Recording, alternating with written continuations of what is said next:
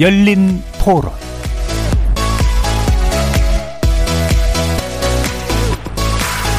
안녕하십니까. KBS 열린 토론 정준희입니다.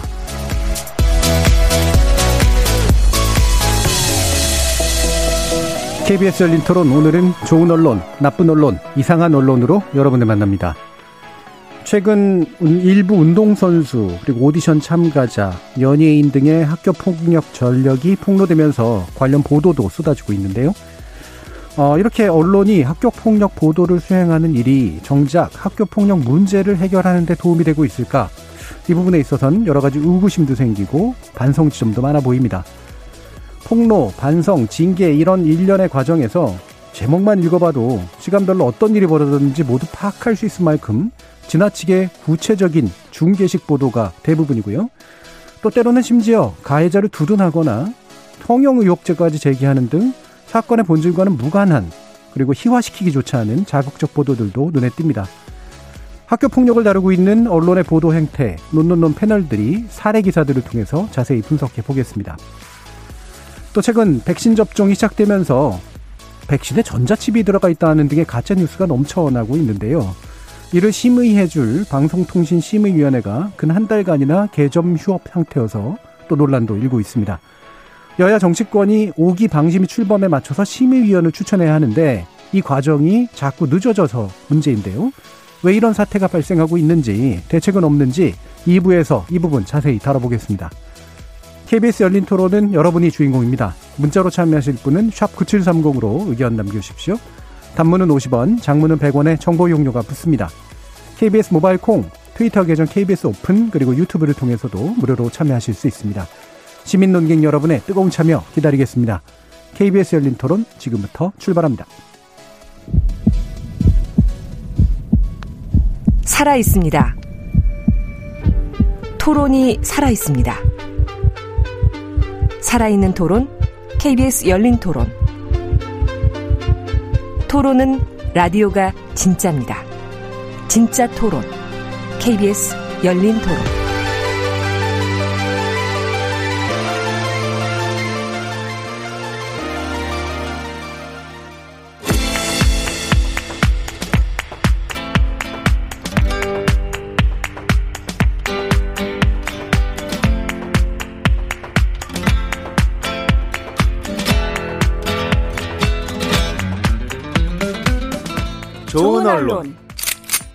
나쁜 언론, 이상한 언론?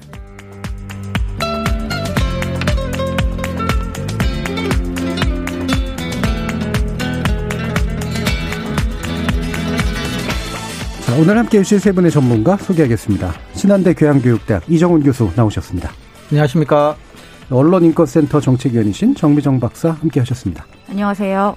민동기 미디어 전문 기자 자리하셨습니다. 안녕하십니까. 자, 세 분 거의 이제 한 달 만에 예, 뵙는데 잘 지내셨는지 모르겠습니다.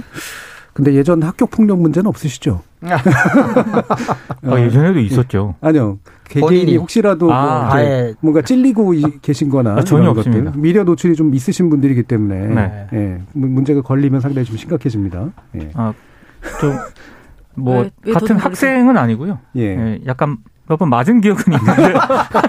아, 가해, 가해 경험은 없으시고 네네네. 예, 네. 피해 경험이 있으신 음, 그런 분도 여기 계시긴 한데 사실 뭐 이 부분 되게 아, 사회적으로 되게 중요한 문제죠. 그리고 뭐 일종의 이제 변형된 미투라고도 이제 볼 수 있는 그런 건데 아, 대상들이 이제 아무래도 좀 미디어를 통해서 알려지는 사람들이고요. 과거에는 이제 비투 그래가지고 또 이런 문제들이 좀 있었잖아요. 빛을 빚을 폭로하는 그런 것들. 어, 결국에는 이제 어쨌든 유명인에게 그 유명인이 과거에 저질렀던 문제를 폭로함으로써 어느 정도 이제 사회적으로 응징을 받기를 그런 바라는 마음 같은 거 이런 것들이 이제 작동을 하고 있는 그런 상태입니다.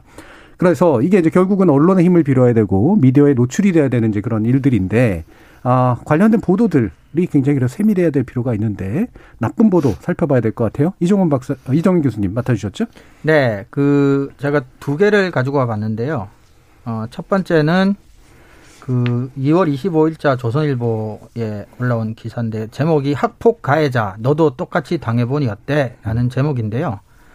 어, 이게 전체적인 내용은 어, 요즘 이제 학폭 폭로 이런 것들이 이 벌어지면서 그 인터넷 상으로 웹툰 같은 것들이 이제 한때 학폭의 피해자였던 사람이 가해자를 똑같은 폭력으로 가해하는, 응징하는 이런 류의 작품들이 이제 인기를 많이 얻고 있다라는 게 기본적인 어, 핵심적인 이제 내용인데 이게 제가 이걸 나쁜 보도로 선택한 이유가 어, 자칫 어, 폭력을로 복수하는 그러니까 피해자의 폭력은 괜찮은 것처럼 느껴지게 만들 소지가 좀 있기 때문이에요. 피해자의 폭력. 예. 네.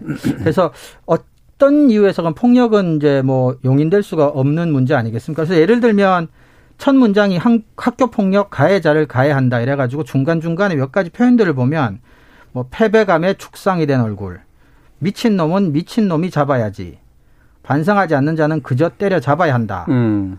학교 폭력 가해자를 역으로 물리치료한다. 뭐 나쁜 놈들에게 피맛을 안기는 스토리. 음. 지능 낮은 폭력 성향의 학생들을 하나하나 깨부수는 내용이다. 뭐 이런 식의 표현들이 그러니까 좀 일반적인 우리가 스트레이트 뉴스에서는 잘 이렇게 나타 드러나지 않는 자 문장 자체도 조금 폭력적인 문장도 많고요. 음. 그래서 어쨌거나 그 피해를 당한 사람들에게 심리적인 보상을 줄 수 있는 긍정적인 게 있을지는 모르겠지만 어쨌거나 공식적인 뉴스에서 어떤 형태로든 그 폭력을 조금 미화하는 듯한 이런 뉴스는 좀 바람직하지 않은 게 아닌가 라는 생각이 들었고요. 그리고 아까 말씀드린 표현도 일반적으로 뉴스에서 용인되는 표현은 좀 아니지 않나 싶은 생각도 들었습니다. 예. 또 하나는 어 한국일보 2월 23일자인데 제목 이제 10년 전 대구 중학생 유서 다시 주목받는 까닭은이라는 뉴스인데요. 10년 전에 대구에서 한 중학생이 한 학교 폭력 때문에 이제 자살한 사건이 지금 다시 회자된다라고 어, 보도를 한 건데 어 10년 지난 과거에 굳이 그 사진하고 피해 학생의 이름 뭐 이런 것들을 거론하면서 굳이 어 유족이나 고인에게 두 번세번 이렇게 또 좋지 않은 과거를 떠올리게 만들 필요가 굳이 있는지 어, 또 하나의 2차 피해가 아닌가 싶어서 이 두 가지 보도를 나쁜 보도로 가지고 와봤습니다. 예. 그럼 일단 이제 두 번째 말씀 주신 것 같은 경우에는 이게 나름대로 좀 상징적 사건이었다라고 많은 사람들이 기억할 만한 또는 때 떠올릴 만한 그런 뭐 요소들은 없던가요? 어, 그런 요소는 분명히 이제 없다고 할 수는 없는데, 음. 어, 꼭 사진과 예, 실명을 예. 밝히지 않으면 그 음. 상징성을 보도로 표현할 방법이 없었을까라는 음. 부분이죠. 그러니까 우리가 이제는 어느 정도는 피해자의 에, 얼굴이나 이름, 주소 등은 이제 언론에서 표현하지 않는 게 기본적인 원칙으로 자리 잡은 지도 좀 됐잖아요. 예. 그래서 그런 점에서 어, 이 기자가 이런 뉴스를 통해서 뭔가를 상기시키고 싶은 것이 무엇이었는지 짐작이 가지 않는 건 아니지만 예. 어, 사진, 뭐 이름 이런 것들은 굳이 뭐 표현할 필요는 있었을까 싶은 생각이 음. 있습니다. 그러니까 일단 우리가 흔히 또 이제 이런 기사들을 분석할 때 이제 언뜻 보면 약간 그 좀 좋은 어떤 의도를 담고 있는 기사 같은데 알고 보면 그거를 빙자하고 딴 것을 하고 있는 그런 어 언론 보도들이 꽤 많죠. 많잖아요. 네네. 이것도 아마 대충 그런 의형에 좀 속하는 것 같아요. 약간의 올라타 가지고 현재 그 어떤 것을 올라타서 뭔가를 얘기하고는 있긴 있는데 또도 뭐 이 내용을 지금 좀 보니까 결국에는 이게 그 한간에서 약간 또 이제 이 그렇죠. 얘기가 좀 되니까 그걸 바로 또 잡아가지고 이제 기사로 옮긴 특별히 그렇죠. 취재도 잘 돼 있는 잘 돼 있는 게 아닌 이제 그런 기사 또 유형에 해당하네요. 그렇죠. 그러니까 음. 우리가 이제 출입처 문제를 이야기할 때도 한국 언론에서 가장 아쉬운 점 중에 하나가 음. 이제 실제 현장 그리고 일, 관계된 일반인들을 잘 취재하지 않고 만나지 않는다라는 예. 거잖아요. 어, 의존하다 보니까 그러니까 이 두 가지 나쁜 보도도 방금 교수님 말씀하셨지만 공교롭게도 둘 다 웹툰이나 음. 어 그다음에 온라인 커뮤니티 이렇게 이제 컴퓨터 책상에 앉아서 취재한 예. 그래서 방금 말씀하셨지만 둘 다 선의로 해석할 만한 의도가 무엇인지 전혀 알 수 없는 정도의 기사는 음. 아니에요. 음. 하지만 그러니까 빨리 자극적인 인터넷에 클릭 경쟁을 할 만한 뭐 이런 압박 속에서 나왔을 법한 그러면서 우리가 기자들이 어, 취재윤리상 뭔가 조금씩은 지키기로 했던 것들이 지켜지지 않으면서 의도와 상관없이 안 좋은 기사가 된 예. 뭐 이런 보도의 전형이 아닌가 싶습니다. 그첫 번째 또 말씀해 주신 이 보도 같은 경우에 보니까 문화면 뭐 이런 정도의 지금 나와 나움직한 그런 보도였던 것 같긴 한데 네. 이를테면 이런 거죠. 이제 저는 이제 뭐 웹툰 같은 경우에 뭐 어느 정도의 그 자유 뭐 이런 걸 좀 용인할 필요가 있다라고 생각하기 그렇죠. 때문에 학폭을 학폭으로 갚는 게 뭐 좋은 일은 아니긴 하지만 일종의 이제 학원 판타지에 이제 해당을 그렇죠. 하니까요. 그런 거죠. 어, 최근에 있었던 뭐 경이로운 소문 같은 그런 네네. 이제 웹툰 같은 게 이제 그런 케이스니까. 근데 이거를 다시 또 빌어서 어, 문화 기사라고 작성하는 그런 방식에서 나오게 되는 그런 문제 같은데. 그렇죠. 저는 조금 더 삐딱하게 예. 그 이걸 좀 보고 싶은데요. 그러니까 지금 굉장히 학, 학교 폭력과 관련된 기사들이 엄청나게 지금 쏟아지고 있거든요. 음. 그 쏟아지는 기사 중에서 굳이 이제 두 번째 저 이 교수님이 언급해 주신 10년 전 대구 융학, 유학, 중학생 유서라는 이 사건을 다시 끄집어낼 정도라면은 음. 이 사건에서 뭔가 굉장히 유의미한 그런 그렇죠. 포인트가 있거나. 음. 이런 부분들을 짚었어야 되는데 그건 아닌 것 같고요. 그러니까 학교 폭력이 워낙 사회적 이슈를 받고 또 인터넷상에서도 굉장히 주목이 되다 보니까 그냥 관습적으로 이런 과거의 사건들 예. 일부 커뮤니티에서 이런 사건들이 언급이 되니까 그냥 관습 관행적으로 관습적으로 이 사건을 그냥 쓴 게 아닌가 일단 그런 생각이 들고요. 그러니까 예. 굉장히 뭔가 어떤 의도성이라든가 이런 부분들에 대한 생각이 오히려 깔려 있지 않은 게 음. 않은 것 같다는 생각이 들었고 음. 이 조선일보 기사 역시 저는 그 맥락에서 좀 이해를 하고 있거든요. 저는 그러니까 굳이 이 웹툰을 왜 소개를 해줘야 되는지를 예. 어, 저희 기사를 읽어보고도 잘 모르겠습니다. 예. 그러니까 이 학교 폭력이 굉장히 이슈화 되고 있는 이 시점에서 왜 굳이 조선일보가 이 기사를 소개를 했으며 이 소개를 통해서 무엇을 전하고자 했을까? 그게 정확하게 잡히지 않거든요. 예. 그러니까 그냥 특정 이슈가 발생을 하면은 관련 기사를 쏟아내야 하는 그런 우리 언론계 현실에서 나온 그렇죠. 굉장히 좀 부정적인 어떤 기사라고 음. 생각이 그러면서 듭니다. 취재는 빨리 할 수 있고 그렇죠. 간단하게 할 수 있는 인터넷 베이스로 뭐 예. 이런 것들이죠. 그리고 제가 아까도 말씀드렸죠. 저는 사실 가장 충격받았던 건 그나마 웹툰에서 묘사된 폭력적인 표현을 따옴표로 하는 것도 문제인데 기사 기자가 직접 쓴 기사가 우리가 통상적인 취재 보도 윤리상 지면에 또는 보도에 사용할 수 있는 정도의 폭력 수위를 넘어서는 표현들이 너무 많다는 거예요. 예를 들어 뭐 그저 때려 잡아야 한다. 뭐 피맛을 안겨야 된다. 얘는 하나하나 그만. 드셔도 될 거예요. 이런 식의 내용들이 자꾸 그 얘기 네. 읽으세요. 아니 이게 약간 올라타신 것 같은데 네, 교수님이. 저 사실 조금 충격을 받아서 예. 예, 저도 좀 근데 그 첫 번째 웹툰 기사요. 이게. 예. 다른 언론사에도 유사한 아, 기사가 있는데요. 네. 다른 웹툰이에요, 거기는. 아. 그래서 제가 그것도 좀 흥미롭게 봤는데 지금 보니까 안 겹쳐요. 예. 안 겹치고요. 그게 아, 제가 기억하기로는 국민일보 기사인데 그, 그거 같은 경우는 어 상대적으로 어 그러한 것에 대한 문제점도 마지막에 얘기를 해요. 폭력으로 폭력을 갚는 것에 대한 문제점도 전문가들의 인터뷰를 따서 조금 집어넣고 있는데 보셨군요. 그래서 예, 이것이 예, 더 예. 나쁜 거. 그래서 음. 조선일보는 상대적으로 이제 그런 정도의 최소한의 우리가 장치조차도 이제 예, 넣지 않고 그리고 기사가 직접 쓴 표현이 너무 어, 과격하고 그리고 음. 예, 민 기자님 말씀처럼 의도도 사실 이 기사 자체 내에서만은 어, 이해하기가 조금 예. 어렵고요. 그런 문제들이 예, 있는 그뭐 것 이럴 때면 합격 폭력 가해자를 가해한다 이런 거는 진짜로 참 생각 없는 그런 그렇죠. 표현이잖아요. 그렇죠. 그렇죠. 가해라고 하는 말이 어떤 의미인지를 생각도 않고. 근데 저는 그나마라도 이게 만약에 약간의 뭐 칼럼이라든가 문화 분석이라든가 이런 식의 좀 약간 약간 아티스틱한 측면이 들어가 있는 거면은 그나마라도 이해가 가는데 이게 취재된 내용도 거의 없고 그냥 뉴스인데 이 그렇죠. 이상한 그 형식을 가지고 있는 거라 약간은 좀 쉽게 쓰려고 한 그런 네. 기사긴 하구나라는 네, 생각이 것좀 저는 첫 드네요. 번째 기사나 예. 두 번째 기사가 되게 아쉬운 게요. 음. 첫 번째 기사가 에서 다룬 이 웹툰들, 그 다음에 그 또 다른 신문사에서 다룬 그 웹툰들이 결국은 광범위하지만 학교 폭력에 대한 이야기를 다루고 있잖아요. 네. 굉장히 구체적으로 묘사가 돼 있어요. 그러니까 예를 들었던 웹툰 중에 제가 몇 개는 본 기억이 나서 음. 말씀을 드리면 그렇게 구체적으로 묘사가 되고 굉장히 많은 사람들이 그걸 보고 댓글을 보며 공분하는 글들이 되게 많아요.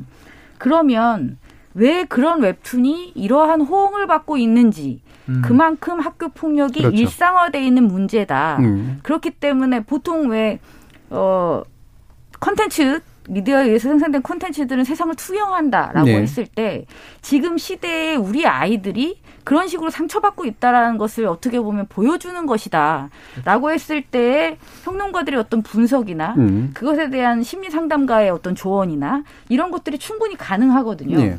근데 이제 이런 방식으로 풀었다는 게 너무 아쉽고 그다음에 이제 두 번째 기사 같은 경우도 그 10년 전 사건을 끌어왔다면 그때 그 가슴 아픈 사진을 자꾸 그렇게 다시 지면에 싣거나 하지 말고 이 기사 중간에 보면 이 얘기가 있거든요. 이 사건이 촉발한 국민적 공분을 계기로 곧바로 학교 폭력 테스크포스가 꾸려졌고 이듬해 2012년 2월에는 학교 폭력 예방법이 개정됐다. 이후 학교 폭력이 발생하면 위원회를 열어 가해자를 처벌하고 학교 전담 경찰관을 배치하게 됐다. 자, 그러면 이렇게 마련된 제도적인 개선안이 지금 어떻게 운영되고 있고 음. 거기에서 개선 또다시 문제가 있다면 무엇이 문제고 그렇죠. 어떻게 개선해야 할지를 접근했다면 얼마나 좋은 기사가 되었겠습니까? 그렇죠. 그러니까 이걸 지금 알면서도 이렇게 언급하고 그냥 나와버렸다는 것은 음. 정말 더 나쁜 어떤 예. 행위라고 볼 수 있을 것 같습니다. 지금 이제 연예인들에 관련된 학폭 미투가 나오는 건 또 아마 약 이거랑 비슷한 시기의 일들인 경우들이 대부분이잖아요. 그렇죠? 그러니까 예전의 일일 일을 그냥 바- 다시 반복해서 얘기하는 것뿐이 안 될 가능성이 높기 때문에 그 이후로는 어떻게 달라졌고 또뭐 혹시 혼- 혹시 현재라도 그러니까 미래의 어떤 시점에 또 다시 이런 미투가 나올 수가 있다면 어떤 부분이 빈 구석이냐라든가 뭐 이런 얘기들까지 됐었다면 그나마 나았을 텐데 그렇죠. 그렇죠. 그런 게 없었던 그런 기자 기사였다고 볼 수 있겠네요. 음. 그러면 어 이거 뭐 일단 이상한 보도 먼저 또 얘기를 하죠. 정미정 박사님. 아, 이상한 보도를 네, 제가 가져왔습니다. 음. 이상한 보도가 뭐 이 관련한 기사를 많이 찾아보셔서 아시겠지만 좀 이렇게 나쁜 보도가 대부분이죠. 나쁜 보도가 많고 근데 저 이거 찾다가 느꼈던 건데 이 사안은 그래도 좋은 보도들이 좀 있었어요. 있어요. 네, 이번에는. 있었어요. 예, 음. 좋은 보도들이 그래도 완전히 없진 않았어요. 우리가 다른 이슈를 찾을 때처럼 그렇게 막 예. 바닥이거나 그렇지는 않았었다는 좋은 부분은 보도 찾을 찾을 수 있었었는데 안 맡기고 그죠 작가님. 여기서 여기서 또 이제 이상한 보도를 하필이면 네. 맡아가지고 이게 나쁜 기사 걸러내면서 이상한 걸 찾다 음. 보니까 좀 고생스러웠습니다만 네 제가 찾은 기사는 그겁니다. 제목은 흉기 위협 동성 간 성폭행까지 추악해지는 학폭 폭로. 추악해지는 학폭 폭로? 음, 학폭이 아니라. 폭로가 추악해. 그 21년 2월 24일 경향신문의 기사입니다. 네. 그렇죠. 제목이 딱, 딱 묘하죠. 와 예. 닿았어요. 굉장히 묘하죠. 음. 그러니까 추악해지는 폭력이 아니에요. 추악해지는 학폭 폭로야. 폭로. 그러니까 음. 이게 제가 이것 때문에 이 기사를 보게 된 예, 거예요. 예. 추악해지는 학폭 폭로? 이게 무슨 얘기지? 근데 앞에 보면 흉기 위협 동성간 성폭행까지라고 음. 시작을 했으니까 이게 폭력이 너무 과도하다라는 이야기를 할 줄 알았는데 추악해지는 학폭 폭로라고 했어요. 근데 이제 요 기사를 설명드리기 전에 하나 더 드릴 말씀은 이 2021년 2월 24일 경향신문의 기사가 여러 개가 있어요. 근데 좋은 기사가 이날 다 또 있어요. 그러니까 예를 들면 그날 동시에 실렸던 기사 중에 쉿 이겨야 대학 갈 거 아니야? 승리 지상주의가 덮어준 학교 폭력. 네. 예. 이 기사는 정말 잘 작성된 기사예요. 그러니까 음. 구조적인 원인, 그다음에 우리 사회의 어떤 분위기가 이런 학교 폭력을 양상하고 있다라는 부분을 되게 잘 지적한 기사가 있었어요. 근데 함께 실린 이 기사는 하필이면 제가 볼 때는 굉장히 이상한 기사였다. 그래서 이제 좀 설명을 드릴게요. 그러니까 어떻게 보면 평범해요, 기사가. 뭐 한 번 터져 나오기 시작한 폭로가 계속 수위가 올라가고 굉장히 극, 극단적인 내용까지 뭐 막 돼서 지금 체육계 스포츠 종목들이 막 이렇게 휘말리고 있다. 뭐 이런 얘기가 이제 구체적으로 실명들이 거론되면서 어, 선수들 연루됐던 선수들 얘기가 이제 자세하게 나옵니다. 그리고 그 폭행에 대한 구체적인 얘기들도 또 이제 서술이 많이 되죠. 그러다가 다른 스포츠 얘기를 할 때는 또 실명이 빠지고 A와 B와 C가 막 이렇게 또 얘기를 해요. 그리고 또 다 나가다가 중간에 이제 제가 문제 삼은 대목은 읽어드릴게요. 그러다가 이런 이야기가 나옵니다. 하지만 한편에서는 이러한 무분별한 폭로가 오히려 사건의 실체와 진실성을 가리는 역효과를 내고 있다고 지적한다. 과거 학창 시절 일에 대한 명확한 증거 없이 단지 한 개인의 왜곡된 기억으로 피해 사실을 확대했다는 지적이다. 라는 표현이 나오고요. 음. 다시 또 이제 사, 이 법적 대응을 천명하는 또 이제 선수들의 이야기 뭐 이런 것들이 나오고 이제 이건 이제 가해자 입장에서였던 변명들을 어느 정도 또 이렇게 어, 실어주면서 기사가 마칩니다. 음. 근데 제가 읽어드렸던 그 구절을 중심으로 해서 저는 이 기사를 이상한 기사로 어, 정했는데요. 아까 말씀드렸던 제목이 일단 이상하잖아요. 추악해지는 학폭 폭로. 그리고 결국 제목하고 맞닥뜨려지는 구절이 아까 제가 설명드린 그 부분이죠. 제가 이것을 지적하고 싶은 거는 그거예요. 폭로가 사건의 본질을 지금 왜곡하고 있는가, 과연. 저는 폭로는 많이 일어날 수 있다고 봐요. 예, 예. 그리고 개인이 어떤 피해 사실을 이야기하는 데 있어서 그것을 일방적으로 왜곡된 기억이다라고 몰아붙일 수 없다고 봅니다. 왜냐하면 피해를 받은 당사자 입장에서는 당연히 자신이 당한 피해가 가장 클 수밖에 없어요. 그리고 그걸 묘사하는 과정에서 일부 어, 어떤 일부의 과장이나 왜곡이나 실수가 있을 수는 있어요. 근데 하지만 그것을 그렇게 폭로를 계속했기 때문에 문제라고 지적하는 것은 옳지 않다. 그렇다면 무엇이 문제냐? 확인하지 않고 무분별하게 보도하는 게 문제죠. 음. 그러니까 확인되지 않았는데 무슨 누가 폭로를 했어. 근데 알고 보니까 다시 접었어. 사실이 아니었어. 내가 착각했어. 라는 게 지금 엄청 쏟아지고 있잖아요. 보도를 통해서. 음. 그래서 피해를 입고 있는 가해자로 몰려서 피해를 입고 있는 사람도 존재할 겁니다. 그렇다면 지금 이 사건에서 가장 문제가 되는 것은 제가 볼 때는 진짜 그 사건에서 벗어난 이 사건을 보도하는 언론의 태도가 오히려 도움이 안 되고 가장 나쁜 영향을 미치고 있다. 예. 아, 저는 그 부분을 지적하고 싶어서 예. 이 기사를 가져왔습니다. 예. 굉장히 이제 많은 설명을 주셨는데 결국은 그 제목에 담겨 있는 묘함이 결론에서도 이어지고 있는 그렇죠. 거네요. 그렇죠? 결국에는 뭐그 이런 스포츠계가 멍들고 있는 게 폭력 때문인지 폭로 때문인지라고 하는 우- 우선 관계를 잘- 잘못 파악하고 있는 그런 문제인데 지금 원희님께서 팩트 체크 없이 가해자라 지목하는 일은 부디 없어야 할 텐데요. 언론들 학교 폭력 이슈를 다룰 때 인권 먼저 생각하시고 기사 작성해 주십시오라고 하는 그런 부탁 말씀도 주셨습니다.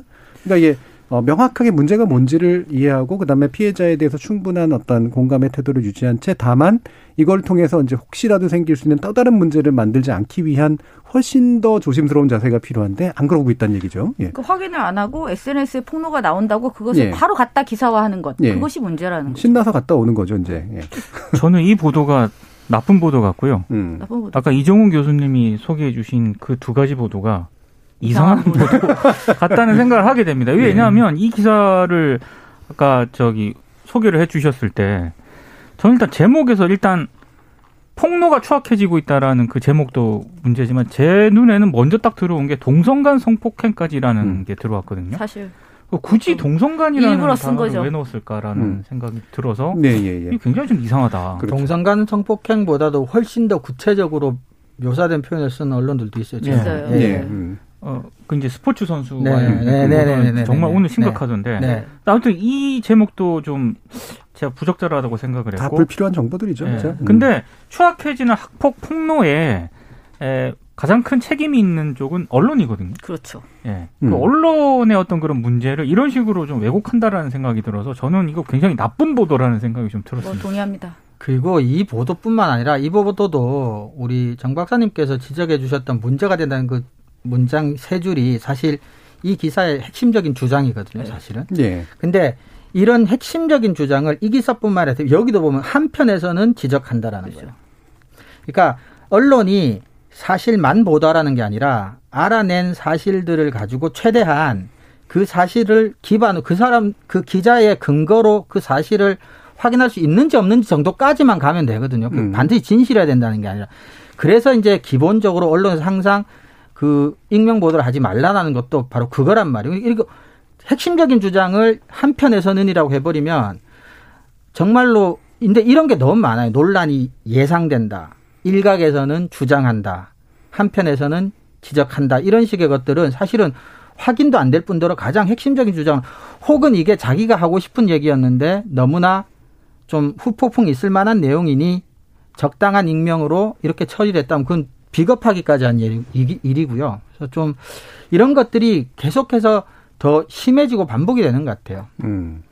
그러니까 결국에는 이제 일단은 피해자에게 물론 관심을 두고 피해자가 사- 또 상처 입지 않도록 해주고 뭐 나름대로 정의 구현 되도록 만들어주는 것도 중요한 역할이지만 아까 이제 지적해 주신 문제처럼 이로 인해서 혹시라도 있을 수 있는 억울한 또 다른 어떤 일들이 생기지 않을 수 있도록 하기 위해서는 사실은 보도량이 너무 많아지면 안 되거든요. 네. 그렇죠. 예. 보도의 역할은 물론 대단히 중요한데 그걸 알려서. 근데 뭐 이건 충분히 논란은 이미 되고 있는 사안이기 때문에 굳이 언론이 거기에 타고 들어가 가지고 더 퍼뜨리려고 할 필요는까지는 없는 그런 상태인데. 사실은 이 학교 폭력 보도를 보면서 그래도 다른 어떤 그런 대형 사건이나 그 굉장히 심각한 사건들에 비해서는 나쁜 보도라고 할 만한 보도량은 예. 상대적으로 좀 적었던 것 같아요. 맞아요. 음. 이게 왜냐하면 정말 그러니까 상대적인 거예요. 예. 네. 아니, 어디까지나 상대적으로 좀 네, 적었다라고 하는 예. 거고요.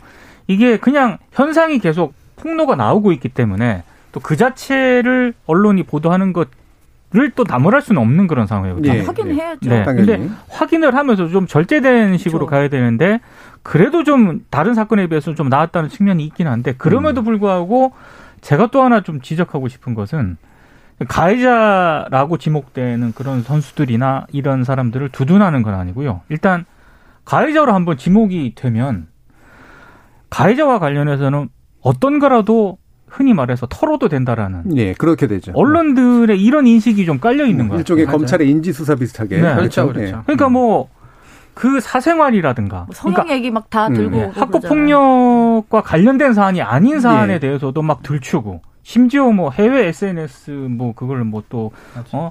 콘텐츠 올린 거를 뭐 도용했다라는 의혹까지 막.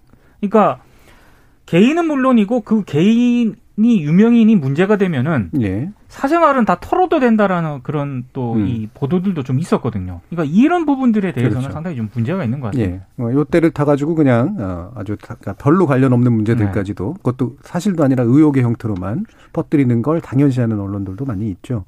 지금 8873님이 가해자가 반성하지 않는다면 반드시 처벌해야 폭력을 어, 주, 폭력의 문제를 예방할 수 있습니다라는 말도 주셨고요. 조혜숙님은 가해자는 가해 기억이 흐릿해질 수 있고 피해자는 피해의 고통 때문에 그 기억이 더 짙어질 수도 있다고 생각합니다. 그렇죠. 사건들을 수면 위로 끌어올릴 때 더 신중하고 정확한 취재가 필요할 것 같습니다. 라고 아주 어, 훌륭한 비평을 해주셨고요.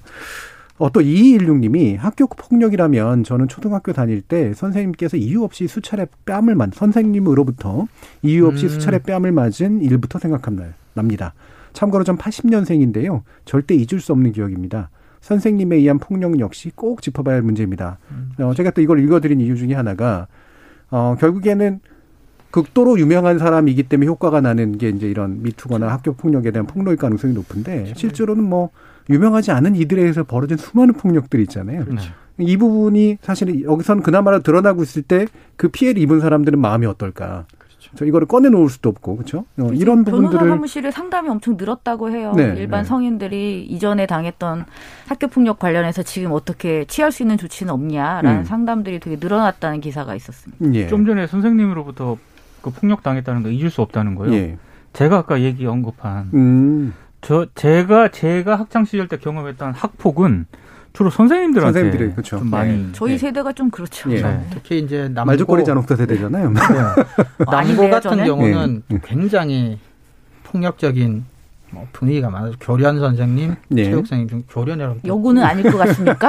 제, 제가 예. 아, 타 방송사에서 잠깐 언급한 적이 있었는데 예. 저는 교련 시간 때 음. 동작 하나가 조금 늦었다는 이유로 음. 골프채로 맞았거든요. 어우, 어, 골프채를 그 당시 가지고 계셨으면 상당히 좀 골프채로 항상 그 위협을 하신 예. 예. 그 선생님이셨는데 나름 잘 사시는 분이었나 보네요. 어, 정말 그, 그 정말 이러다 죽겠다라는 생각이 네. 들 정도로 맞았는데 그건 명백하게 폭력이죠. 그 아직도 잊을 수가 없어요, 저도. 예. 사회는 어쨌거나 이제 앞으로 나가고 있는데 얼마 전에 왜 이제 부모조차도 자식에게 어떤 이유로든 폭력을 행사하는 게 이제 전혀 법적으로 완전히 이제 뭐 금지되는 법안도 통과되지 않았습니까? 제 그러니까. 민법상 예, 제 예, 예. 체벌이라든가 그렇죠. 이제 그러니까 학- 아이에 대한 통제를 못하도록 돼 그렇죠. 있는. 음. 자, 그래서 이렇게 뭐 여러 가지로 또 많은 청취자분들께서 지적해 주셨듯이 이렇게 지금 드러난 문제 아래 숨겨져 있는 수많은 문제들을 어떻게 다룰 것인가가 사실 더 중요한 건데 드러나는 거 가지고 막 완전히 이용해 먹는 그런 식의 보도들. 물론 이게 이제 학교 폭력은 그나마나 대의 명분이 있는 그런 거니까 그래도 그 대의 명분에 맞는 보도들이 이제 많이 나온 상대적으로 이제 그런 편이긴 하겠습니다만 거기에 또 가려져 있는 안 좋은 보도도 굉장히 많은데요. 일단 그러면 또 좋은 보도까지도 한번 짚어보죠. 민동기 기자님. 그러니까 저는 제가 생각했을 때 좋은 보도도 몇 가지 있었습니다. 예. 근데 제 기준으로는 이게 학교 폭력이 결국 어디에서 문제가 비롯되고 이게 왜 구조적으로 해결이 안 돼 있는 걸까? 음.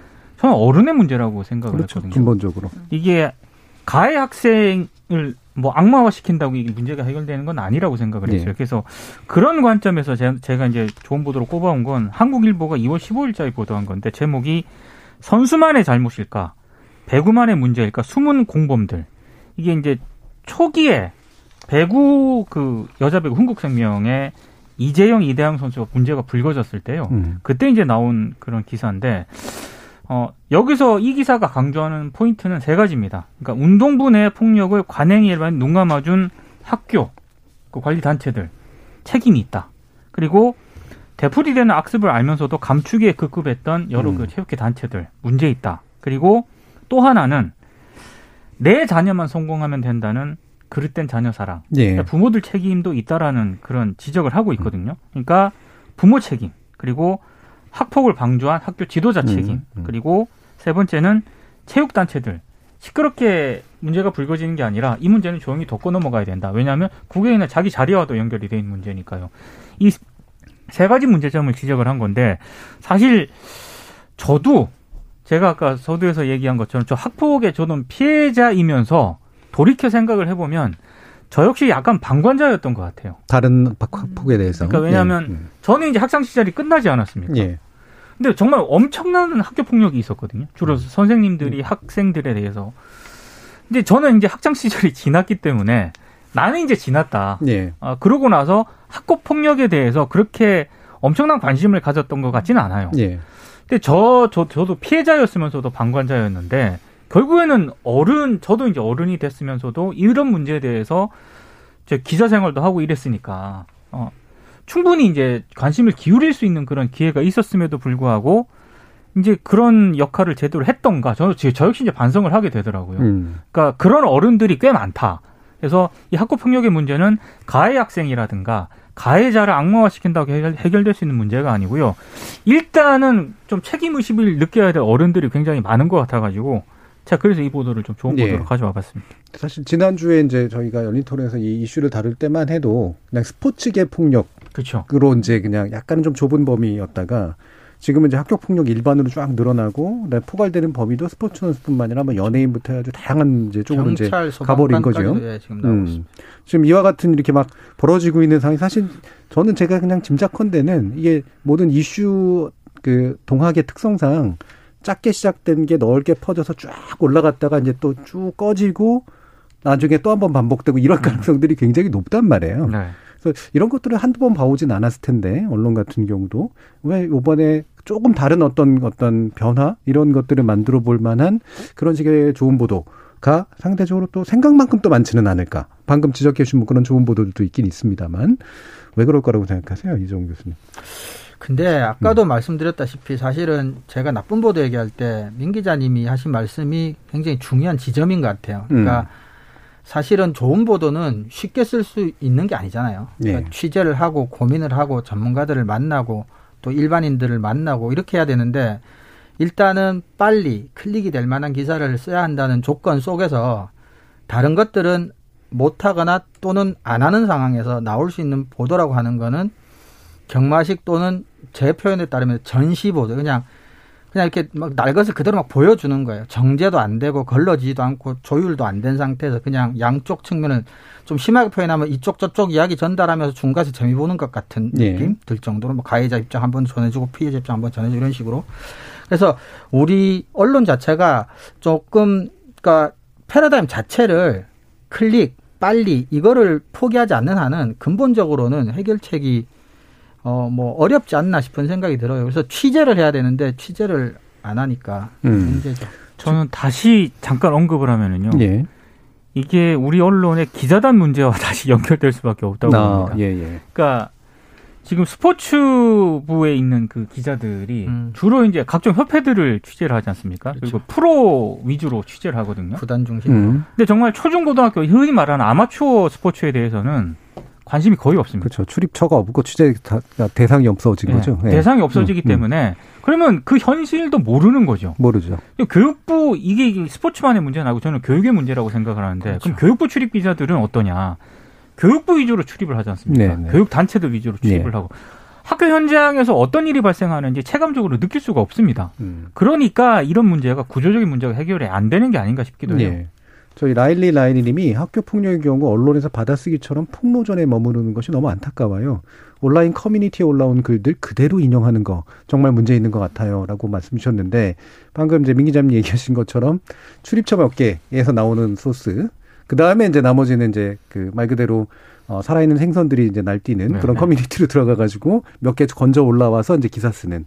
실제로는 폭력의 어떤 본질 뭐 이런 것과는 사실 그다지 무관한 이런 이제 방식과도 확실히 좀 연관이 있는 것 같은데 먹개비 칠님께서 또 이런 얘기 주셨어요. 학교 폭력과는 무관할 수 있지만 폭력에 둔감한 사회 분위기를 바로잡자는 면에서 글을 적습니다. 오늘 어느 방송에 출연한 패널분 가운데 한 분이 인터뷰 중에 때려잡는, 패는 등의 표현을 자연스럽게 사용하시던데요. 정말 듣기에 불편했습니다. 라는 의견도 주셨네요.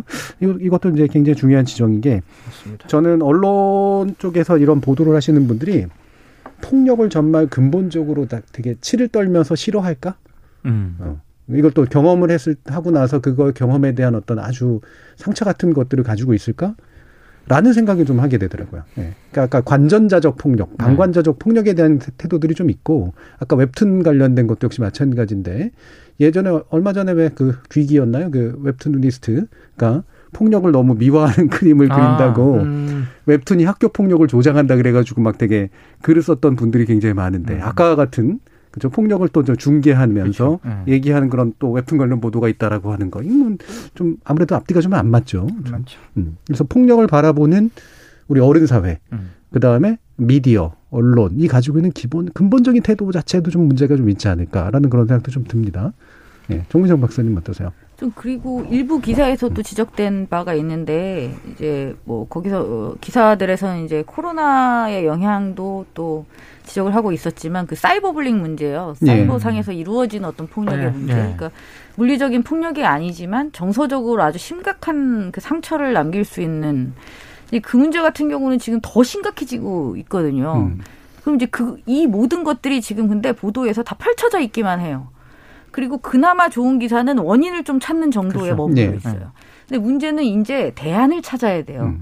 이건 정말 이 문제가 저는 그렇게 쉽게 해결될 것 같지는 않으니까 대신 지속적으로 계속 관심을 가지고 꾸준히 이 대안 마련, 그 다음에 지금 뭐가 만들어졌으면 거기에 문제가 무엇인지, 그리고 아이들한테 물어봐야죠. 음. 저는 다 직접 물어봐야 된다고 음, 봅니다. 익명을 실제로 보장한. 상태에서 예, 예. 집단적으로 이제 물어보는 절차를 거쳐서 대안을 마련해야지 어른들끼리 모여 앉아서 머리를 맞대서 저는 방법이 나올 것 같지 않습니다. 그리고 이게 꼭이 사회의 어떤 직접적인 폭력성이라고 할 수는 없을지 모르지만 뭐 자사고 특목고에 굉장히 긍, 이제 친화적이고 우호적인 언론들이 또 그러한 겨, 경쟁에 내몰린 아이들이 받는 스트레스 그리고 그것을 폭력적으로 푸는 몇몇 아이들 그다음에 뭐 부동산 이런 것으로 대변되는 그러니까 어떤 그 거친 폭력이어서 막 폭력이 아니라 우리 사회가 뭐 그동안 언론들이 그런 지나친 경쟁이나 뭐 폭력적인 어떤 이런 것들을 미화해 오고 있었던 것들 같은 것들도 한번 좀 되돌아볼 필요는 네. 있을 것 같아요. 그냥 네. 막연히 싸우지 말고 착하게 지내라라는 것으로는 해결이 안 될 것 같아서 네. 그런 문제도 좀 있지 않나 싶습니다. 네. 우리가 지금 뭐 오늘 보도를 다루기는 했지만, 어, 그러니까 예술의 영역이라든가 미디어적 사- 호구의 영역 같은 것들의 표현의 자유나 어떤 다양한 것들은 인정한다고 치더라도 우리 사회가 폭력에 대한 수용성이 좀 너무 높은 사회인 것 같다라는 생각은 확실히 좀 듭니다. 왜냐하면 제가 이제 외국에서 이제 그런 이런 뭐 이따가 방송심의 얘기하겠습니다만 심의 기준이나 이런 거 살펴보면 네. 폭력을 훨씬 더 중요하게 생각해요. 이 바이런스 쪽을. 그래서 우리는 막 예를 들면 정치적 좌우판이 문제니 뭐 이런 것들 그렇죠. 되게 중시해서 보는데 전반적으로 제일 중요하게 보는 것 중에 하나가 비과학적이냐 아니냐. 음. 예. 그러니까 이런 너무 미신적인 거라든가 말도 안 되는 비과학적 내용들을 어떻게 하고 있는 거냐 아니냐랑 두 번째가 폭력에 대한 문제거든요. 그래서 폭력에 대해 상당히 민감도가 높은 편이에요. 근데 우리나라 이제 미디어 컨텐츠의 전반이 서양 사람들이나 이런 그 다른 세계 속에 있는 사람들이 보기에는 전반적으로 어떤 느낌을 주느냐 그러면 되게 폭력적이다라는 느낌을 많이 주더라고요. 물론 요즘 넷플릭스 오리지널이나 이런 거 보면 뭐 장난도 아니지만 이 동아시아권이나 한국권이 가지고 있는 독특한 폭력적 미학이 있어요. 이게 굉장히 논의가 확대될 예. 수도 있긴 한데 제 생각은 이 예능이나 드라마에서 뺨 때리는 장면이 굉장히 자주 나오거든요. 그런 것도 있고. 예. 이거는 상당히 저는 음. 이좀 감수성에도 좀 문제가 있는 것 같고 그리고 저는 결국에는 그 근본 원인을 좀 따지고 들어가면은 이 군사적인 그런 문화에 네. 대한 수용성 있지 않습니까? 예. 이것도 너무 적극적으로 받아들인 것 같아요. 음. 그래서 언론들이 뭐 해병대 캠프라든가 이런 그렇죠. 거를 시기 예, 때마다 이렇게 예. 보도를 하는데 그런 것도 좀 문제가 있는 것 같습니다. 예. 음. 사실은 지금 많이 개선됐겠지만 그 엘리트 운동 체육 이쪽의 문화가 사실은 군사 문화와 음, 하고 밀접한 초창기 때는 예, 네. 굉장히 밀접한 관계가 있었죠 우리나라는 음. 특히 예. 그래서 어, 이런 게 전반적으로 우리 사회가 가지고 있는 폭력에 대한 수용성 또는 민감도의 문제, 그 다음에 우리 언론이 또한 가지고 있는 폭력에 대한 근본적 태도의 문제, 이것하고도 좀 연결시켜서 생각해볼 필요가 있지 않았나라는 어, 생각이 드네요. 어, 일부 토론은 여기 정도로 마무리하겠습니다. 여러분은 KBS 열린 토론과 함께하고 계십니다. 토론이 세상을 바꿀 수는 없습니다. 하지만 토론 없이 바꿀 수 있는 세상은 어디에도 없습니다.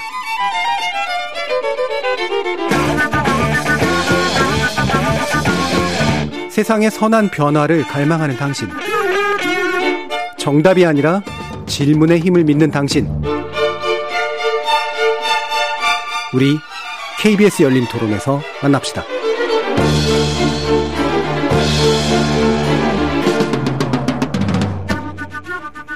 KBS 열린 토론, 좋은 언론, 나쁜 언론, 이상한 언론의 2부 주제는 방송통신심의위원회 심의 중단 사태 어떻게 봐야 할까입니다. 함께 해 주시는 세 분의 전문가 다시 소개해 드릴 텐데요. 민동기 미디어 전문 기자, 언론인권센터 정책위원이신 정미정 박사, 그리고 신한대 교양교육대학의 이정훈 교수 이렇게 세 분과 함께하고 있습니다. 자, 이게 많은 분들이 또 그나마 관심 있는 분들도 방송통신위원회랑 방송통신심의위원회를 구별을 잘 못하는 분들 많죠. 그래서 어 이를테면 방통위 왜 특정 신문 폐간 안 해라고 하는 이제 법의 영역이 되게 좀 잘못 오해하시는 분들도 많고 또한 뭐 예를들면 이런 내용의 문제를 다루는데 방통위는 뭐 하는 거야 뭐 이런 식의 얘기를 하는 분들도 많은데 방송통신심의위원회 사실 독특한 조직이긴 하잖아요. 그거의 제도적인 의미에 대해서 일단 정민정 박사님이 좀 소개해 주시죠. 네, 전반적인 미디어의 내용 음, 심의를 수행하는 조직입니다.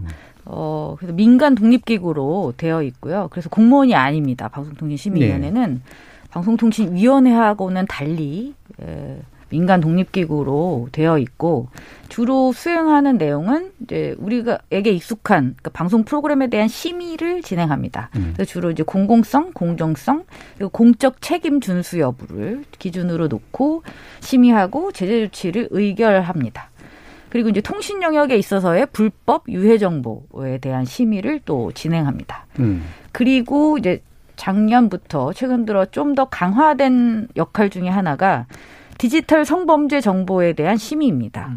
그래서 특별히 디지털 성범죄 정보와 관련해서는 24시간 신고 체제를 계속해서 유지하고 모니터링을 어, 지속하고 있습니다. 이 외에도 뭐 명예훼손 분쟁 조정 등등의 또 기타 업무를 수행합니다. 예. 그래서 위원들은 이제 아홉 명으로 구성이 되고요. 어, 임기는 이제 3년이고 이 중에서 아홉 명 중에 세 명은 국회의장이 추천하게 돼 있고 또 세 명은 국회 상임위원회가 추천하는 형식으로 되어 있고 어, 대통령이 위촉하게 되어 있습니다. 예.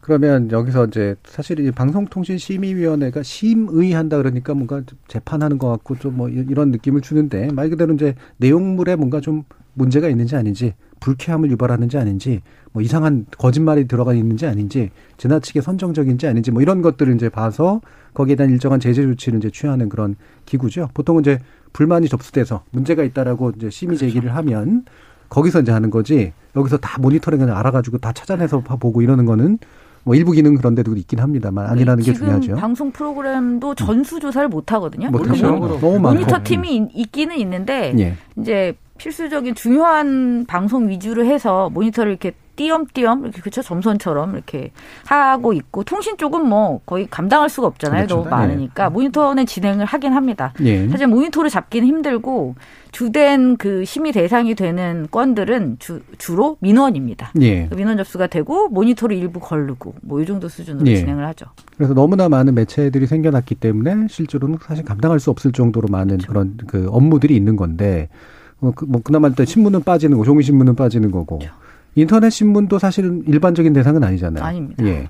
그다음에 영화 같은 것도 이제 일단 아닌 거예요. 따로 있는 거고요. 영정이가 따로 예. 방송법상 설치된 방송 채널. 예. 그다음에 어, 정보통신망법에 의해서 만들어져 있는 여러 가지 이제 그 통신 사업 여기서 통신은 이제 전화 통화하고 이러는 게 아니라 네. 그죠? 예, 포털이나 이런 데 네, 올라오는 그런 인터넷상의 글들. 어떤 게시물이라든지 음. 뭐 영상물도 들어가는데 이게 약간 오해가 있는 게 그거예요. 유튜브라든지 예. 어, 그런 인터넷상에서 볼 수 있는 동영상들은 우리가 보기에는 일반 시청자들이 보기에는 방송이랑 비슷한데 음. 근데 방송으로 분류되지가 않기 않죠. 때문에 디지털 채널이 아니니까. 그러니까 엄격한 방송 심의는 받지 않습니다. 네. 그래서 굉장히 폭력적이고 선정적인 콘텐츠가 살아 있을 수밖에 없고요. 음. 그건 이제 통신망으로 분류가 돼서 통신심의 쪽에서는 불법 유해 정보를 위주로 해서 이제 걸러내기 때문에 예. 여기서 이제 불법 정보라는 것은 뭐 총기, 예. 마약, 네. 뭐 현행법을 이런 위반한 그렇죠. 내용이 네. 들어가요. 법령에 위배된 유튜브는. 그렇죠. 것들을 주로 심의하게 됩니다. 예. 그래서 이런 방송통신심의위원회가 뭐 여러 가지 말도 많고 탈도 많은 조직이기도 하지만 주로는 이제 막 이제 야당 또는 여당 이런 데서 왜 음, 편파적인 것들 안, 안 하고 뭐 규- 규제 안 하냐 이런 식의 얘기들을 주로 많이 듣습니다만 실질적으로는 우리가 잘 모르는 영역에서 하는 일들이 훨씬 더 많습니다. 디지털 성범죄라든가 이런 식의 부분도 있고요. 그래서 이 업무량도 엄청나게 많고 굉장히 중요한 역할을 하는 조직인데 제때제때 이제 출범해서 제때제때 기능을 해야 되잖아요. 뭔가 일이 밀려가지고 생기는 문제. 지난번에 어, 사기 방심이도 사실 초기에 출범을 안 하면서 7개월. 예, 7개월 밀려. 일이 밀려가지고 사실 굉장히 고생했었던 그런 기억도 있고 행정 공백도 많이 나타나기도 하고 그랬었는데 왜 이런가? 민노 기자님 설명 좀 부탁드릴게요. 이게 그 1차 파동이 한 번 있었습니다. 예. 1월 달인데요. 어, 국회의장 여당 추천 내정자로 그 MBC 전 보도국장이 이제 언론 보도를 통해서 흘러나왔어요. 예. 이 사람이 내정이 됐다.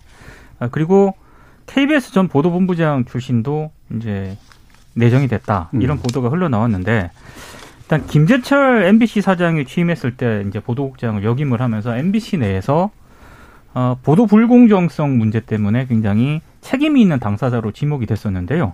어떻게 국회의장하고 여당 내에서 이- 이런 사람을 추천할 수 있느냐. 음. 이제 이런 비판이 제기가 됐고 특히 뭐 언론 노조라든가 기자협회라든가 한국 PD 연합회 등에서도 강력하게 문제 제기를 했고요. 그리고 KBS 전 보도국장 같은 경우에도 역시 이제 박근혜 정부 때 에, 보도본부장을 역임을 했는데 역시 이제 보도 불공정성 책임이 있는 사람이다라고 해서 이제 굉장히 비판이 많이 나왔습니다. 예. 그래서 이걸 뭐 내정을 철회했다 뭐 이런 보도도 나왔는데요. 박병석 국회의장이 이제 MBC 전 보도국장을 추천을 했는데 같은 뭐 대전고 출신이다. 그래서 예.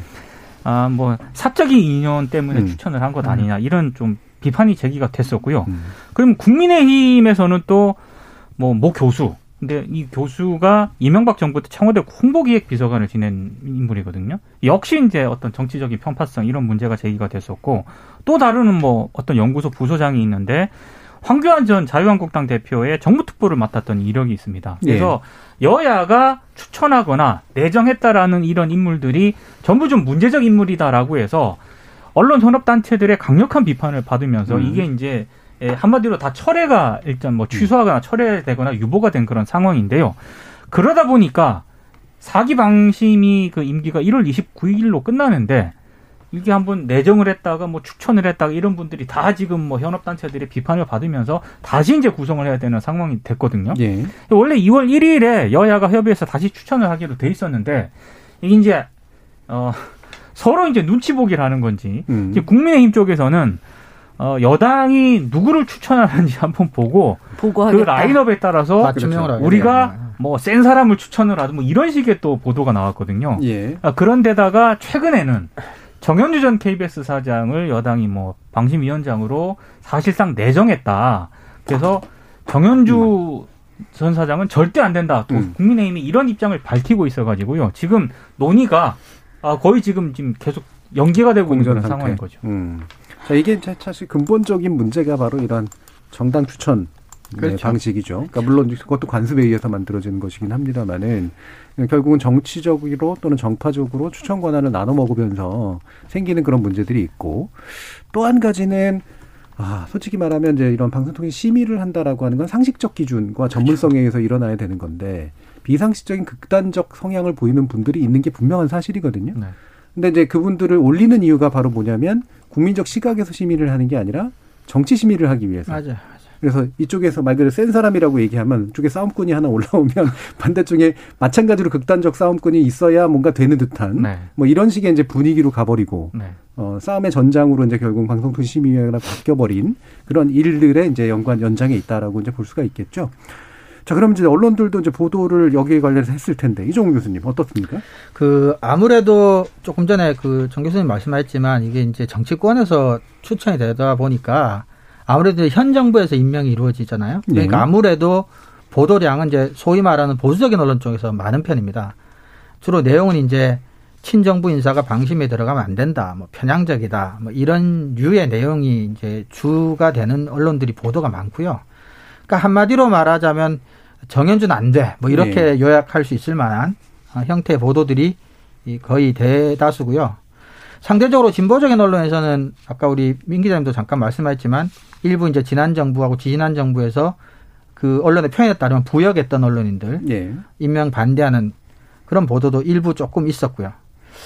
근데 이게 이제 아무래도 조금 전에 정 교수님 말씀하셨지만 정치권에서 방심위원을 임명하는 방식을 유지하는 한은 정권이 바뀔 때마다 비판하는 언론만 바뀔 뿐 이런 류의 보도는 계속될 수밖에 없지 않겠나 그런 생각이 듭니다. 예.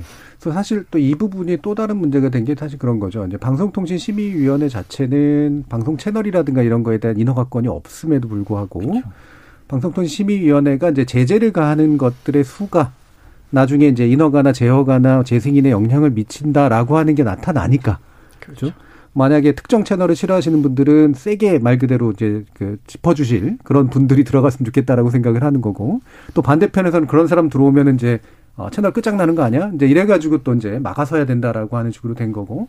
사실 방심위로서도 굉장히 부담스러운 측면들이 분명히 있죠. 그런 면에서. 그렇죠. 어떻습니까? 굉장히 예. 심각한 문제죠. 예. 그러니까 항상 정치 편향을 의심받는 한 음. 심의 의결된 사항이 어떻게 잘 받아들여지겠습니까? 그리고 실제로 심의위원회 활동에 대해서 일관성이 있는 제재 조치가 내려졌는가를 네. 평가한다면 그렇지 않은 경우가 또 다수 발견되기도 했기 때문에 이 문제는 근본적으로 이 제도 자체를 개선하지 않는 한 맞습니다. 해결될 수 없는 문제입니다. 근데 네. 그렇다고 해서 지금 이 심의위원회 구성을 늦추는 것은 더 음. 나빠질 뿐이죠. 더 나쁘죠. 네. 그러니까 왜냐하면 그러니까 제도를 개선하는 것은 개선대로 논의를 하되 일단은 꾸려서 돌려야 할 수밖에 없는 게 저는 딴거다 빼고 디지털 성범죄를 어떻게 할 거예요? 24시간 체제가 있으면 뭐랍니까? 의결할 수 있는 위원들이 그렇죠. 지금 한 달째 음. 이게 쌓이고 있어요. 몇천 건, 몇만 건이 되면 그로 인한 피해를 누가 감당할 건데 여태까지 정치인들이 디지털 성문제와 관련해서 얼마나 목소리를 높였습니까? 예. 그렇다면 공백이 생기지 않게 조치를 취해야 된다고 저는 봅니다. 그렇죠. 제도적인 측면이 하나 있는 것 같긴 해요. 음. 그 방심위 위원 같은 경우 이제 보궐위원 같은 경우에는 무조건 30일 이내에 추천을 하도록 되어 있는데 네. 신임 위원들이 있지 않습니까? 그 음. 규정이 없죠. 그건 규정이 없거든요. 그러니까 추천이 아무리 늦어지더라도 이게 법적으로 뭐 문제가 된다거나 이런 네. 상황이 안 되거든요. 아, 네. 그거는 그거는 정말 문제예요. 네. 설치법에 그게 없어요. 그러니까 그 부분에 대해서 일단 보완책이 또 필요한 것 같고요. 또 하나는 이거는 참 정말 어려운 문제인데 여전히 정치권에서 그러니까 방송통신심의위원회를 민간기구로 이렇게 바꾼 이 설치한 분명히 이유가 있는데 그러려면은 이 방심위에 대한 인식 자체가 많이 바뀌어야 되거든요. 예. 근데 여전히 정치권에서는 어, 방통위 산하기관 정도로 인식을 그렇죠. 하고 있는 게 그렇죠. 아닌가. 이런 생각이 좀 듭니다, 진짜. 예. 이거 뭐 어느 정치권이든 다 마찬가지인데 지금 9804님은 방심위 구성도 못하고 있는 상황이라니 정치권이 여전히 언론을 정치적으로 이용하려 하니 답답합니다. 언론 개혁을 원하는 국민들의 목소리를 외면하지 마십시오라고 하는 그런 의견도 주셨는데요. 뭐 제 개인적인 생각은 방송통신심의위원회가 심의 앞으로도 계속해야 되고 네, 문제 있는 컨텐츠를 계속해서 걸러내는 역할들을 앞으로 더 많이 해야 된다라고 생각을 하는데 이것의 결과가 예를 들면 채널의 운명에 영향을 미치거나 음. 이런 방식으로 자꾸 오인되면 분명히 이제 안 된다는 거죠. 이게 그 제가 부담이라는 게 바로 그런 표현이거든요. 그러니까 방통위는 가만히 있고 방심위가 벌점 쌓아 올려주면 그거 가지고 재승인을 준다거나 안 준다거나 이런 식의 어떤 근거로 이용해 먹는 듯한 그런 느낌을 그렇죠. 줄 수가 있단 말이에요. 근데 사실은 원래 방심위의 제작 결과는 이건 내용 주제는 굉장히 언론 자유나 표현 자유에 영향을 많이 미치기 때문에 그 결과가 아무리 쌓여도 사실은 채널의 어떤 존립이라든가 아니면은 어떤 서비스의 존립에 영향을 과하게 미치면 안 되는 게 있고 사실 이번에 이제 그 종편의 제어가라든가 재생인 문제 사실 벌점 엄청나게 맞췄는데도 그렇죠. 다 나왔잖아요. 재생인 제어가. 다 네. 나왔죠. 그리고 심지어는 어 문제가 됐던 거는 내용의 것이 아니라 이게 뭐 MBN이라든가 이런 식의 케이스 같은 것들은 경제적인 거였죠. 그러니까 뭐 네. 이런 회계 거의 그렇죠. 회계 부정에 네. 가까운 어떤 일들에 관련된 승인 당시에 예, 부적절한 회계로 네. 문제가 됐던 거죠. 그렇기 때문에 뭐 정권이나 또는 특정 정치 성향과 가깝다 멀다가 결국은 이들의 운명을 좌지우지했던 건 아니었거든요. 그렇죠. 상당히 많은 부분에서. 그래서 이런 부분이 이제 어 실제로 어떻게 제도적으로 재구축돼야 돼야 되는가라는 그런 문제들 아마 정치권의 몫인데 정작 그건 안 하고 있고 지금 계속해서 그냥 어, 행정 공백 상태, 행정 공백이라고 말하기 좀 그렇죠. 민간 단체니까 이 공백 상태를 만들어 놓는 게 당연한 것처럼 돼 있는 이것도 굉장히 좀 큰 문제입니다. 그럼 몇 가지 좀 어떤 장애들이 있을지 좀 짚어봐야 될 것 같은데 어, 일단 하나 궁금해 보시는 분들은 어, 이 선거 때 선거방송심의에 차질 있으면 안 되는 거 아닌가요? 하는데 이거는 따로 있는 거잖아요. 네, 선거 네. 기간에는 선거방송심의위원회를 별도로 꾸리게 되어 맞아, 있습니다. 네. 법령에 그리고 지금 이미 꾸려져 있고요. 음. 이제 활동을 시작했기 때문에 선거방송 심의와 관련해서 특별히 커다란 문제가 발생하지는 않을 거라고 심의와 관련해서는 예. 네, 그렇게 볼 수 있습니다. 물론 위원회가 없기 때문에 아무래도 뭐 영향이 아예 없다고 볼 수는 없지만 심의 의결 선거방송과 관련해서 심의 의결권은 선거방송 심의위원회에 있기 때문에 큰 문제는 사실 네, 없을 뭐 겁니다. 보수 언론 같은 경우에는 저는 알면서도 그렇게 이제 주장을 한다고 생각을 하는데 네, 사설이나 네. 칼럼을 음. 보면은 마치 이제 정연주 전 사장이 방심위원장으로 내정이 되면은 선거방송 재보궐선거 선거방송 심의위원회까지 컨트롤을 하기 때문에 네. 절대로 안 된다라는 그런 주장을 펴고 있는데 그거는 음. 사실관계가 정확하지 않습니다. 네, 아, 참 이게 정당이 그래도 안, 문제가 있는 건데 네. 언론이 그런 식으로 간다는 건 플레, 정치 플레이어를 넘어서서 사실 좀 상당히 심각한 문제가 있는 것 같아요. 네.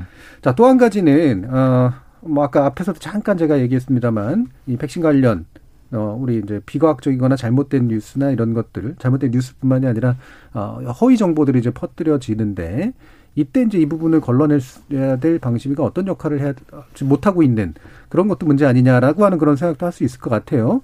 근데 이 부분은 방심위가 어느 정도 할 수 있는 부분도 있고 없는 부분도 있고 해서 좀 잘 가려볼 필요가 있는 것 같은데 민동기 기자님 좀 말씀 주시죠. 근데 일단 네. 그 방심위 위원들이 음. 일단 흔히 흔히 말해서 라이럼이 음. 짜져야 음.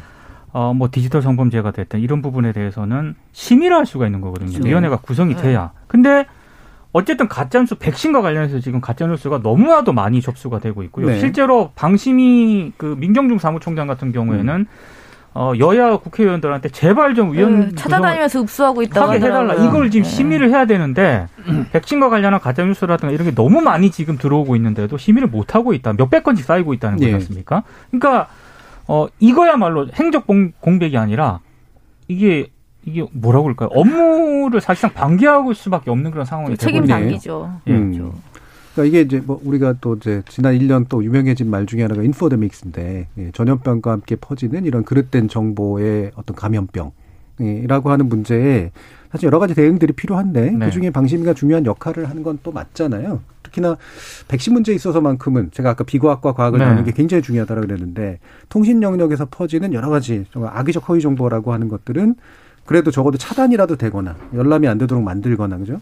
이런 식의 조치들은 지속적으로 나와야 되는데 그게 이제 지금 아직은 전혀 안 이루어지고 있는 상태인 네, 거죠. 지금 사실 저도 이제 굉장히 심각하다고 예. 느끼는 게 어, 방심위가 해야 될 가장 큰 역할은 무슨 어 정치적인 어떤 이런 뭐 공정성 이게 아니고요. 예.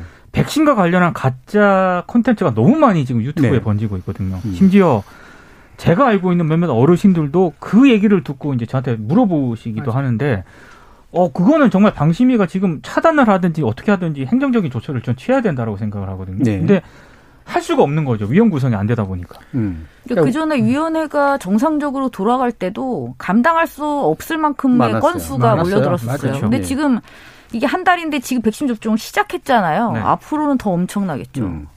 예, 이정 교수님. 그러니까 이게 우연도 두세 번 반복된 필연이라고 지난기에 7개월 방치하고도 사실은 또 이러는 거는 저는 사실은 일, 의도적이라고 뭐, 예, 의도적이거나 네. 최소한 문제 의식이 없는 거라고밖에는 못 보는 거죠. 음. 그래서 일차적으로 아까 민 기자님도 말씀하셨듯이 그 법령에서 좀 바꿔야 될 것 같아요. 임기는 3년으로 하되 만약에 후임은 뭐 임기 한 달 전까지 추천을 완료한다. 그렇죠. 이런 식으로 그렇죠. 하면 이 공백이 발생하지 않으니까요. 네.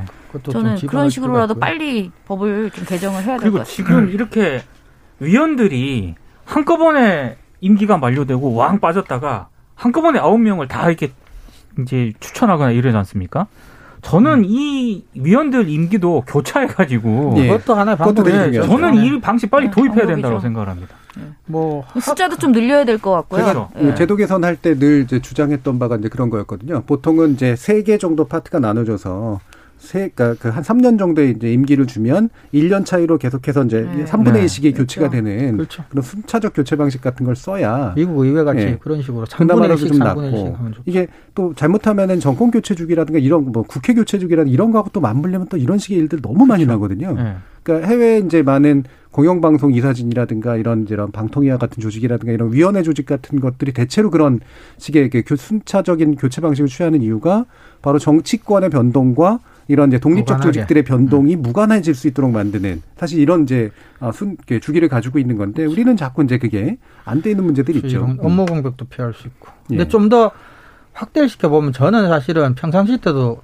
의문스러운 게 방송통신심의위원회 위원뿐만 아니라 뭐 방송통신위원회, 공영방송 이사 등 우리나라 미디어 관련 인사들의 임명을 정치권에서 하는 게 너무 많아요. 네, 근데 저는 왜 그래야 되는지를 잘 모르겠어요. 네, 뭐 모른다는 게 진짜 모른다는 게 아니라 그래야 되- 아세요? 안, 안 그래야 된다고 안 생각한다. 그래야 이거지. 된다는 거죠. 예. 그러니까 하여튼 근본적으로 저는 이거를 그냥 방통 방송통신 심의위원뿐만 아니라 예. 그 이거는 정치권에서 손을 못 대게 하는 게 근본적인 그나마도 해결책인 것 같아요. 그러니까 이게 하, 그러니까 이런 식의 자리들이 음, 정치적 승리의 전리품으로 생각되는 그러니까요. 경향이 굉장히 많아요. 이걸 다 자리라고 생각하잖아요. 역관제 예. 사냥감이라고 예. 생각하는 그러니까 거죠. 승리자가 나눠줄 수 있는 자리가 줄어드는 거 되게 싫은 그렇죠. 거잖아요. 예. 그래서 이 나눠줄 수 있는 자리들을 많이 가지고 있을수록 어떤 정치 성향을 가지고 있는 정치 세력이건 그게 이제 이른바 이제 어, 전리품들을 나눠줄 때 생길 수 있는 또 권력도 있는 거고 그렇기 때문에 이 부분을 맨날 말은 하지만 잘 손을 안 대는 이제 그런 경향들이 또 있죠. 그리고 이거를 일부러 그래서 정치적 논쟁거리로 만들어가지고 하는 건데 결국에는 과연 이제 이런 방송통신심의회나 이런 데처럼 뭔가 비과학적인 거 걸러주고 성, 디지털 성폭력 대처해주고 이런 식의 일들을 해야 될 조직이 손 놓고 있는 상황이 오는 것은 과도 정치화시킨 정치권이 어, 책임져야 된다라고 하는 여론이라도 올라오지 않으면 문제가 잘 해결되지 않을 것 같다라는 그런 불행한 느낌 이런 게 좀 드네요. 이걸 비워두고 지금 시간을 예. 끌면서 정치인들이 전혀 부담스러워하지 않아요. 어, 부담스러워지 않아요. 그렇죠? 네. 이게 되게 저는 문제죠. 그게 가장 화가 나요. 부담스러워하지 않는다는 게 우리나라- 미안해하지도 않아요. 그렇죠. 심지어는 정치적으로 되게 잘하고 있다라고 되게 으쌰으쌰하는 그런 식의 경향이 좀 미안해해야죠. 있죠. 국민들한테 미안해해야죠. 자기는 우리가 판단을 너무 늦어져서 이게 결정이 늦어져서 피해를 끼쳐서 미안하다. 조금만 기다려달라라고 이야기해야죠. 그거 아무도 안 그러니까 그러잖아요. 제가 봤을 때 여당 입장에서는 굳이 뭐, 어, 예. 이 뭐, 논란을 그- 뭐, 뭐 자초할 필요가 보이지 자초할. 필요는 없는 것 같고 또 국민의힘 입장에서는 어차피 그러니까 저희 추정입니다. 이거는 6대3 구조지 않습니까? 예. 그러니까 6대3 구조기 때문에 방심위가 늦게 출범해도 야당 입장에서는 손해볼 게 없다. 음. 그래서 아예 이 논의 자체가 지금 표류하고 있는 게 아닌가 싶어요. 예.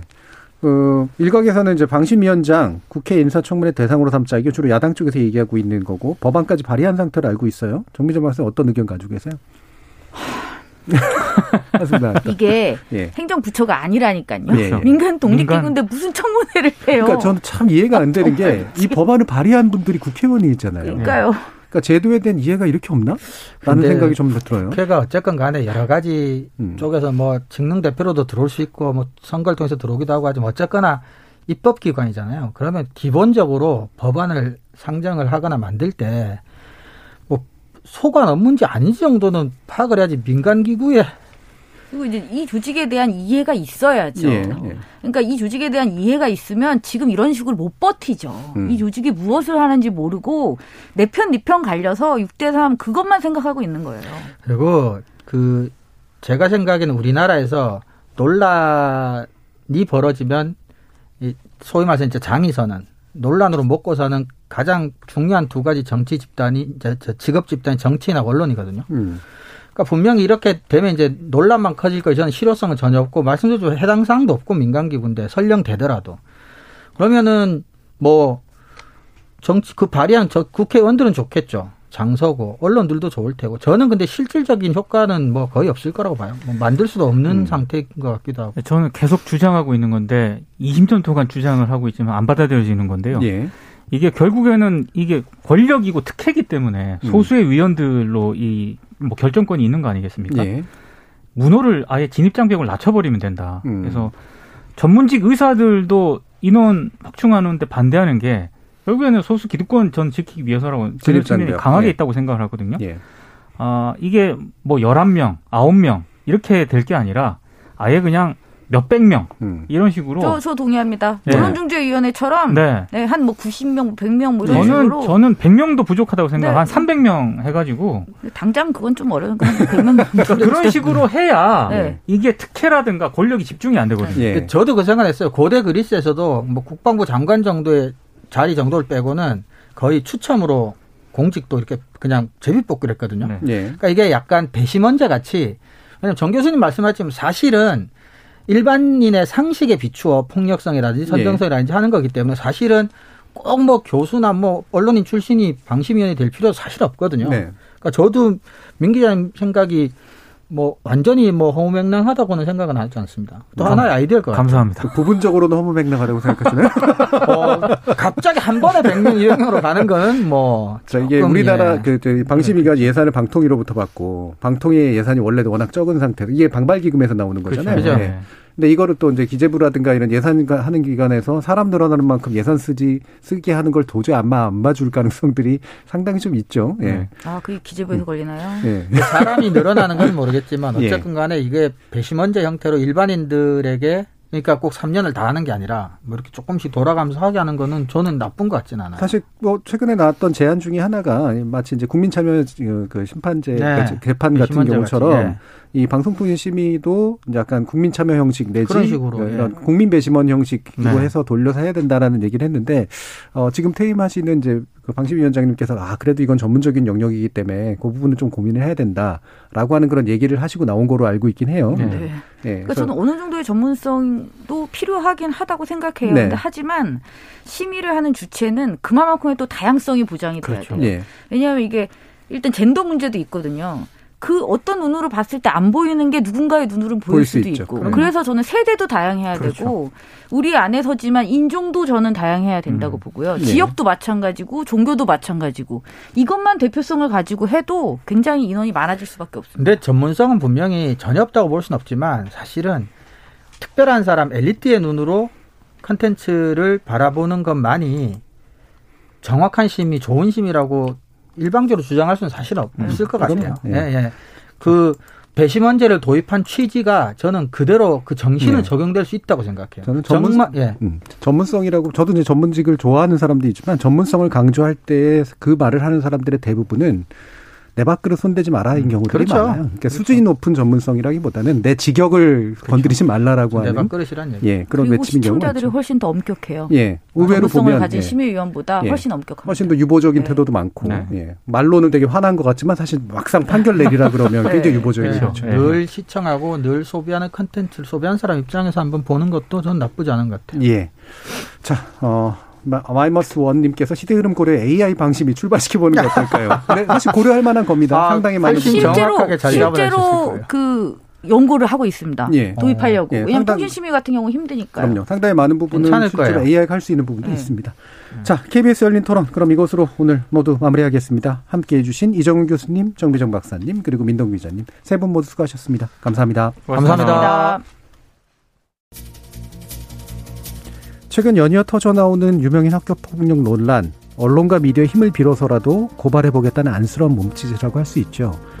하지만 또 학교 폭력은 증거보다는 증언에만 의존할 수밖에 없다는 한계도 있습니다. 때문에 언론의 역할이 중요합니다. 언론이 단순히 전파자의 역할을 한 채 이 폭로의 물결을 이용하려 한다면 문제가 심각해지죠. 피해자 인격이 다시 침해되지 않도록 그리고 가해자로 지목된 이들 중에서도 억울한 이가 나오지 않도록 전파자가 아닌 세밀한 검토자 역할에 더 충실해야 하는 거 아닐까요? 오늘 토론 이것으로 마무리 짓겠습니다. 지금까지 정준이었습니다.